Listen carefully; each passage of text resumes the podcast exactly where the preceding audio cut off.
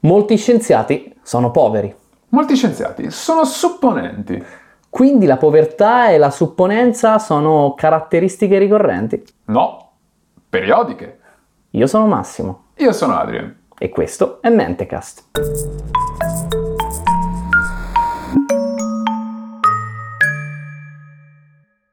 Adrien, Adrien, ciao. Ciao, è, è periodo che torno qui e registriamo.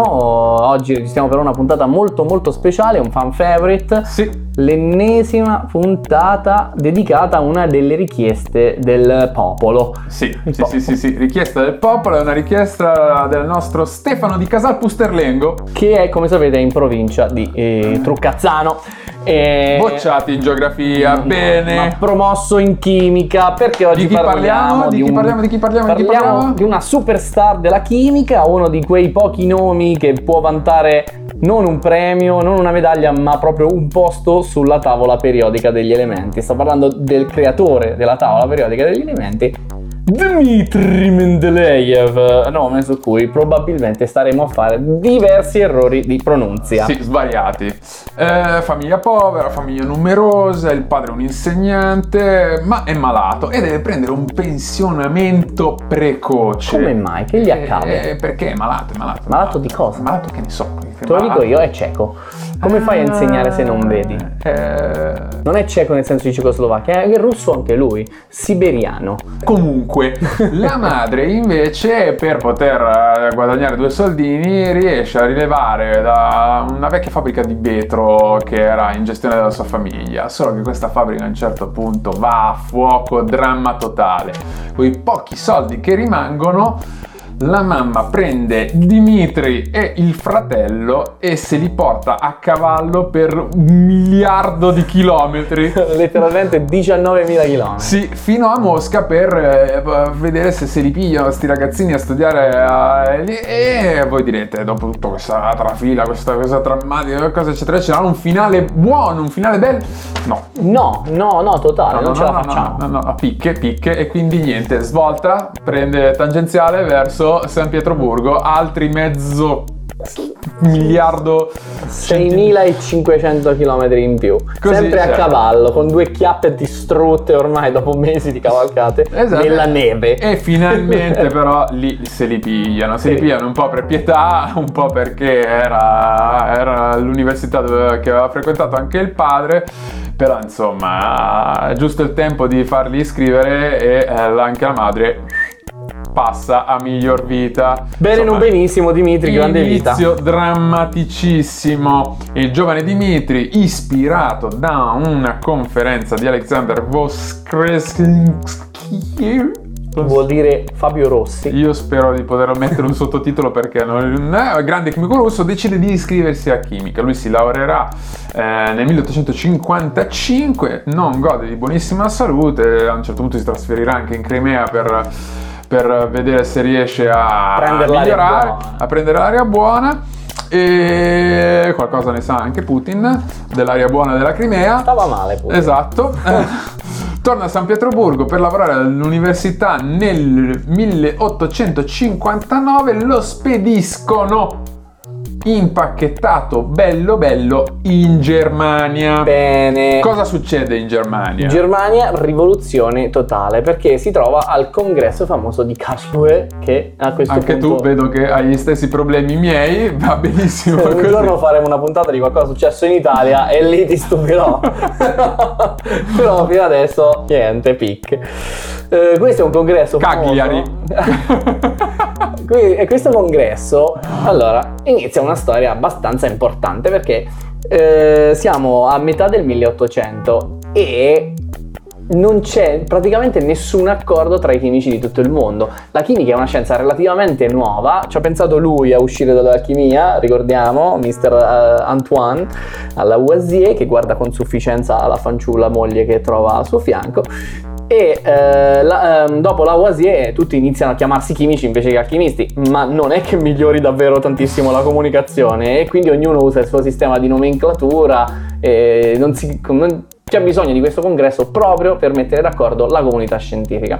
Oh. Lì esce Berzelius che per esempio dà il nome alla chimica organica, escono un tot di eh, soluzioni per le formule, quando ecco che poi ultimissimo a fare la sua comparsa c'è un giovane Stanislao Canizzaro, un eh, un chimico italiano che tra l'altro aveva una storia nel combattimenti per la libertà della Sicilia, per eh, tutte queste cose politiche di cui non ci interessa, perché oggi scienza, e Canizzaro porta il suo pamphlet dal titolo Sunto su un corso di filosofia chimica. Mm. Ora, Canizzaro era andato a pubblicizzare le idee di un suo predecessore tale Amedeo Avogadro. Tu l'hai mai visto in faccia Amedeo Avogadro? Lo vedremo adesso. Benissimo, eh, per chi avesse la versione audio di questo, Amedeo Avogadro è Eh? più o meno a forma della caricatura di uno che fa parte del film Atto di Forza e esce dagli scomparti abitativi esponendosi alla mancanza di atmosfera. Occhi pallati, la tiroide è fuori di testa. Eh, Amedeo Avogadro inventa il concetto di numero di Avogadro, o meglio, quello che oggi prende il nome di numero di Avogadro, e è un numero fisso, ok? Se tu prendi qualsiasi tipo di elemento, in certe condizioni c'è un numero preciso di atomi presenti nelle tue mani, la mole. E quindi Cannizzaro inventa un metodo per pesare gli atomi basato su questo concetto. Chiaramente se tu hai numeri diversi di atomi non puoi confrontare i pesi, perché Mm. chiaramente se uno pesa di più ma hai anche numeri diversi non sai chi è più pesante e chi è più leggero in termini di singolo atomo. Quindi, inventato questo, eh, Mendeleev inizia a sragionare su quella che un giorno diventerà la tavola periodica degli elementi. Cioè lui dice, sappiamo benissimo che gli elementi non sono tutti uguali, chiaramente, ma a volte certe proprietà tornano. No, non Ok? è il primo a fare questa cosa, No, a tentare di fare questa cosa. No, assolutamente. Ci sono altre due versioni precedenti che datano anche un bel po' di anni prima. Ci sono le triadi di Dobereiner nel 1829, eh, dei triplette di elementi che si assomigliano da un punto di vista di proprietà chimiche, ma che hanno pesi legati da una proprietà Cosa matematica. intendi per proprietà chimiche? Tipo lo- il sodio, il potassio e il litio, tutte e tre, se tu c'è un pezzettino metallico di questi affari, li butti in acqua, l'acqua scoppia.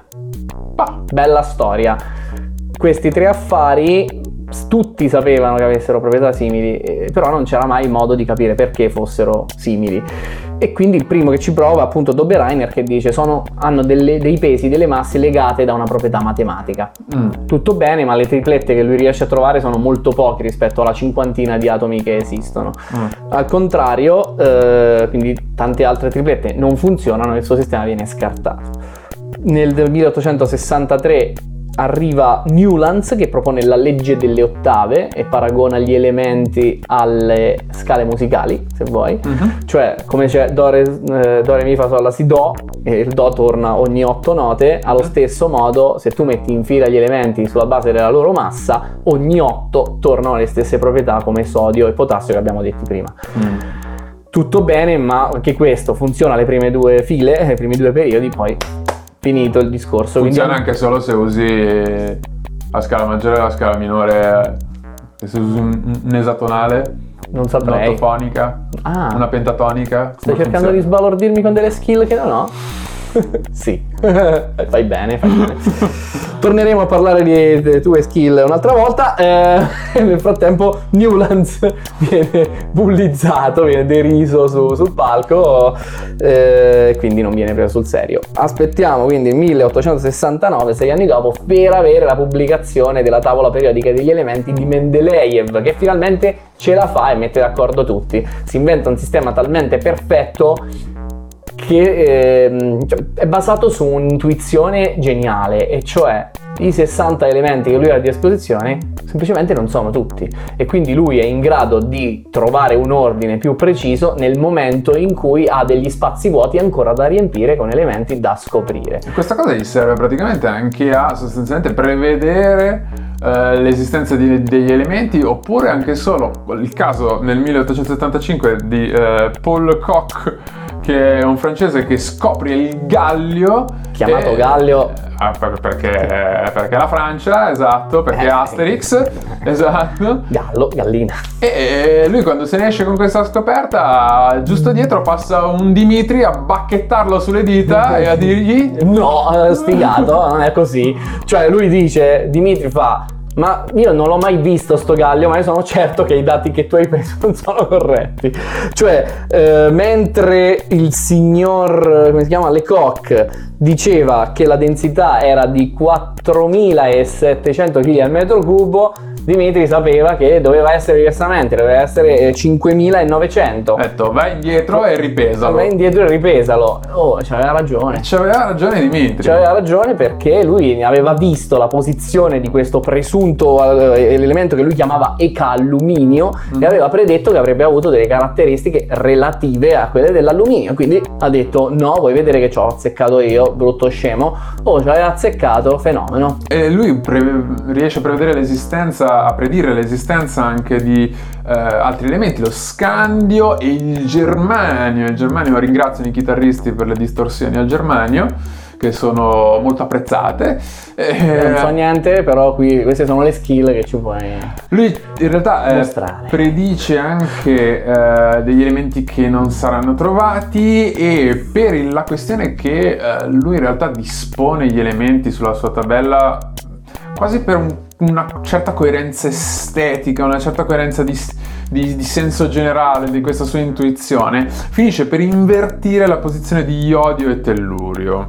Non va bene questo, eh. No, eh, la- questione è che l'impressione da profano è che lui in realtà non sia uno scienziato che ama sperimentare, verificare le Eh, cose Assolutamente. attraverso sperimentazione, sembra più uno che ha una buona intuizione e gli va un po' di culo che la roba funziona. È esattamente Non vorrei così. essere un profano. No, no, no, non sei un. cioè, forse sarai anche un profano, ma ci azzecchi totalmente. Perché diciamoci la verità: la scienza è cambiare i propri modelli sulla base degli esperimenti e delle, Delle osservazioni. osservazioni. Quindi tu vedi una cosa e devi dire cavoli ho sbagliato a pensarla così, deve essere corretto quello che dice Lecoq. Se lui che l'ha trovato mi dice che, la differen- che, c'è, che c'è un'altra densità, vorrà dire che ho sbagliato io a fare i calcoli, dobbiamo ricominciare da capo. Questo coraggio Mendeleev in effetti non ce l'ha e soprattutto viene guidato da un bel po' di culo, diciamoci la verità, perché se, se avesse sbagliato come ha sbagliato con Tellurio e Iodio proprio in corrispondenza del Gallio, a quest'ora forse avremmo anche scartato la sua versione della È tavola periodica. possibile, è possibile. Tra l'altro, lui non è soltanto uno scienziato famoso, lui è anche una sorta di dissidente politico, una figura È piuttosto scomodo, scomoda. ci piace, ci piace, scomodo ci piace. Sì, lui è un, così, un una sorta di ribelle, un po' a modo suo, fa quello che gli pare. Lui si dimette, per esempio, dal posto di, di,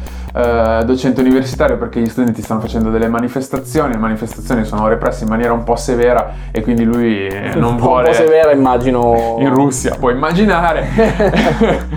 e, quindi lui non vuole in nessun modo essere associato a questa cosa. Nonostante questo, lui viene messo nel 1893 a capo dell'ufficio pesi e misure grandissimo grandissimo. dell'impero. Eh, Di fatto aprendo la Russia alla modernità, cioè nel senso nel frattempo il mondo aveva visto addirittura la rivoluzione francese e il sistema internazionale delle misure, la Russia era fuori che ancora giocava a fare i metri col cosacco. Adesso questa è una cosa veramente funny, divertentissima, se voi cercate su Wikipedia la pagina del sistema di misure anzi- antico russo trovate un uomo vitruviano cosacco con tutte le misure lì. Eh, molto- fa molto ridere proprio buffo buffo come giusto che sia Cioè, eh, eh, così come se i cosacchi fossero tutti uguali. è come se i cosacchi fossero russi tra l'altro Tra l'altro, no. ah no eri tu che mi spiegavi che A un certo punto hanno fatto parte dell'impero, ma sì, ma fanno più po', po' del sud della Polonia. Perché comunque sì, è, è ridic- è ridicola questa cosa. Cosacchi come gli armadilli, uno clone dell'altro, uno esattamente il clone dell'altro. Come Eh, funziona? Eh sì, il cosacco standard. Cioè, cosa- Il cosacco- ogni cosacco è uguale a mamma soia, no? Eh. Sì, eh, poi ci sarà la questione del suo secondo matrimonio, il suo secondo Uh, matrimonio con grande. eh, Anna Popov, che è una diciottenne, lui... Aia, aia. Lui... eh, Vecchio po- rattuso. Esatto, lui vecchio rattuso cosa fa? Divorzia dalla sua precedente mo- moglie e si vuole sposare con una diciottenne, ma si vuole sposare con la diciottenne quando è diciottenne. Problema è c'è una legge che Non prevede quando è che diciottenne lui, eh. Esatto. diciottenne Problema, lei. C'è una legge che prevede che ci debba essere un, bre- un periodo di decorrenza tra un matrimonio e l'altro, come una sorta di... Di lutto, un lutto. Sì, esatto. E per lui, secondo i suoi standard, è un po' troppo lungo. E quindi cosa fa? Paga sotto banco un prete per poter... eh, Per farsi sposare prima. Esatto, Insomma, per 10 svolgere anni- la funzione se- prima che... Se tu aspetti 10 anni e quella ha 28 anni, E basta, eh, eh, no, eh, allora è bene. finita la festa, ragazzi. Giusto. A un certo punto questa cosa non so quanto sia vera, nel senso non sono riuscito a trovare una fonte certificata, ma la citazione viene ripetuta spesso. C'è qualcuno che va a denunciare il fattaccio del doppio matrimonio allo zar e lo zar risponde... Ah, Mendeleev ci avrà anche due mogli, ma noi abbiamo solo un Mendeleev. Grandissimo. Viva lo zar che faceva lo splendido quando ancora non veniva defenestrato.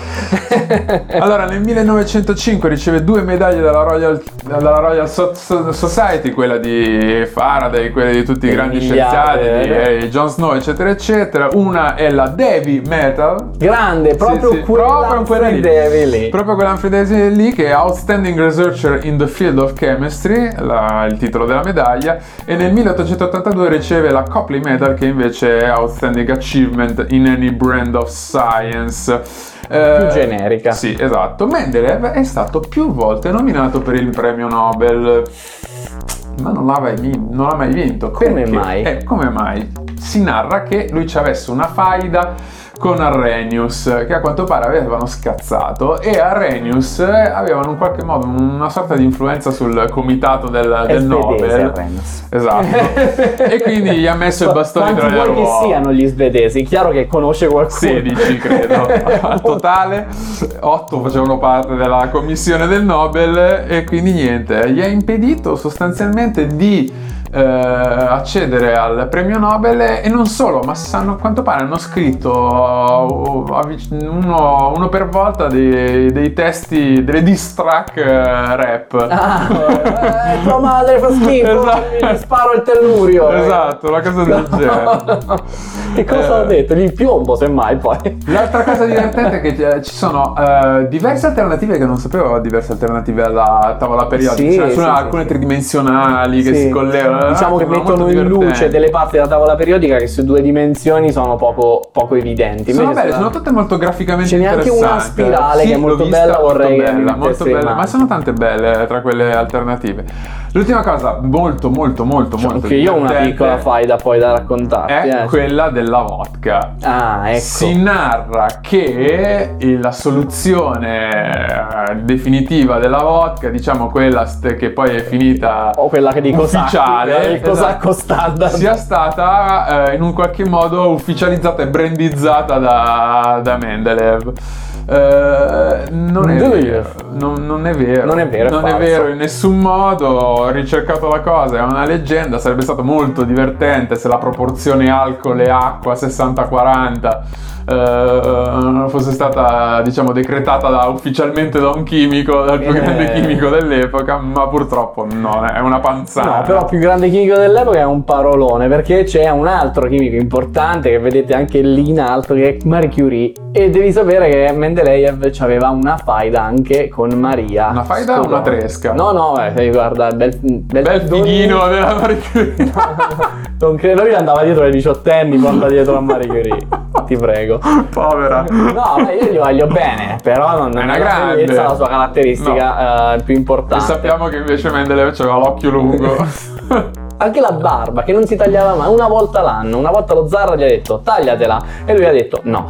Però tornando a Maria Skodowska, la Curie, eh, la Curie tra le varie cose che fa è scoprire il fenomeno della radioattività che succede quando degli atomi decadono, cioè gli si smonta il nucleo trasformandosi Sì, in un'altra cosa. in un'altra cosa o in una coppia di altre cose e questo lui lo rifiuta categoricamente Eh sì. come un dogma Perché per lui le robe sono stabili. Le rimangono quelle sempre. e lui segue ancora Dalton che dice che gli atomi sono così e rimangono così, quindi per come la conosce lui la questione, questa roba non può verificarsi. Di nuovo, nuovamente si rifiuta di guardare le evidenze sperimentali che invece la signorina gli dà. Ricordiamo, egli ha due premi Nobel. Primo essere vivente a prendere due premi Nobel, quella signorina lì, e lui la odia. Ma io non so questo, alti e bassi, questo tizio. Anche non solo quello, no, Di no, testa, no, di no. testa. Sì, è lui, è il momento. Ursulo come Mendeleev, appassionato di valigie, che, che è una storia vera. Mendeleev era appassionato di valigie, le costruiva artigianalmente con una colla da lui formulata. Che bello! Factoid assolutamente poco rilevante, ma è molto più rilevante il fatto che voi dobbiate condividere, mettere like, commentare su YouTube, eh, su Facebook, su Instagram, su Twitter, su Spotify, su non lo so, Torrent, chi, chi che sto- Torrent. su tutte le WinMX. Ehi, sui mule ormai ci trovate ovunque ci trovate- mettiamo qualche video su YouPorn cioè, facciamo Eh, vorrei, sarebbe molto divertente. ci troviamo dappertutto Vi tro- mi- ci trovate dappertutto soprattutto nelle fonti Fonti! Allora, classico, enciclopedia britannica. eh, Ah, ce l'ho. eh, per forza. What else? Poi eh, Physics Today, Dimitri Mendeleev and the Science of Vodka. E poi TheConversation.com, The Politics of the Periodic Table, Who Gets the Credit and Why. E non solo, ci sono Io altre fonti in descrizione. descrizione importantissime fonti in descrizione ma non quanto i due video che sto per dire che uno è della PBS che si chiama The Element Mendeleev Never Accepted che è il Gallio nella fattispecie e poi il video di Crash Course che io seguo fortissimamente eh, dove c'è anche Hank Green che è un figo e questo qua si chiama The Periodic Table dove spiegano esattamente questa storia ma peggio sebbene le animazioni siano più belle di quelle che facciamo qui. Vediamo le animazioni qui. Sigla! Mi stupisco come non ci sia stato un articolo che si chiamava The Element of Surprise. che infatti è il simbolo AH. Ah